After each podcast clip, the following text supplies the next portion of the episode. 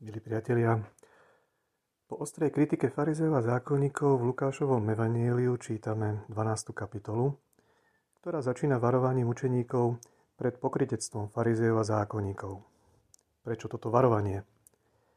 Úvodná veta evanília spomína veľké zástupy, ktoré sa zrejme s obdivom tlačili pri Ježišovi a jeho učeníkoch.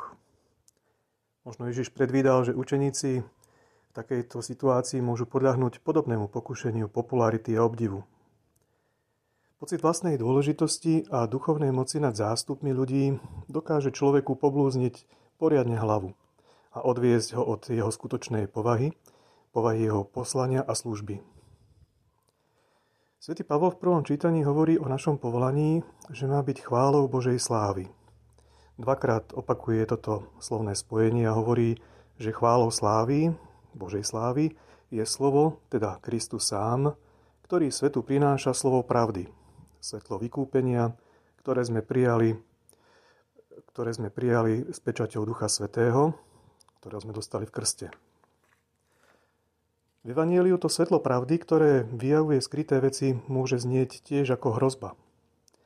Ak by toto svetlo Kristovej pravdy bolo bývalo kruté, mali by sme dôvod sa skutočne obávať, Niekedy tejto predstave aj podliehame.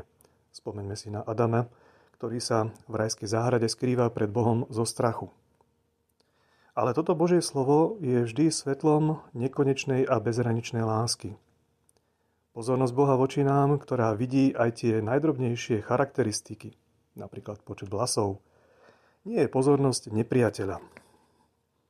Je to ako keď rodič pozorno- s pozornosťou hladí na svoje dieťa, skúma každý jeho detail, jeho krásu, tvár, pohľad, ako sa chová, ako reaguje na dotyk.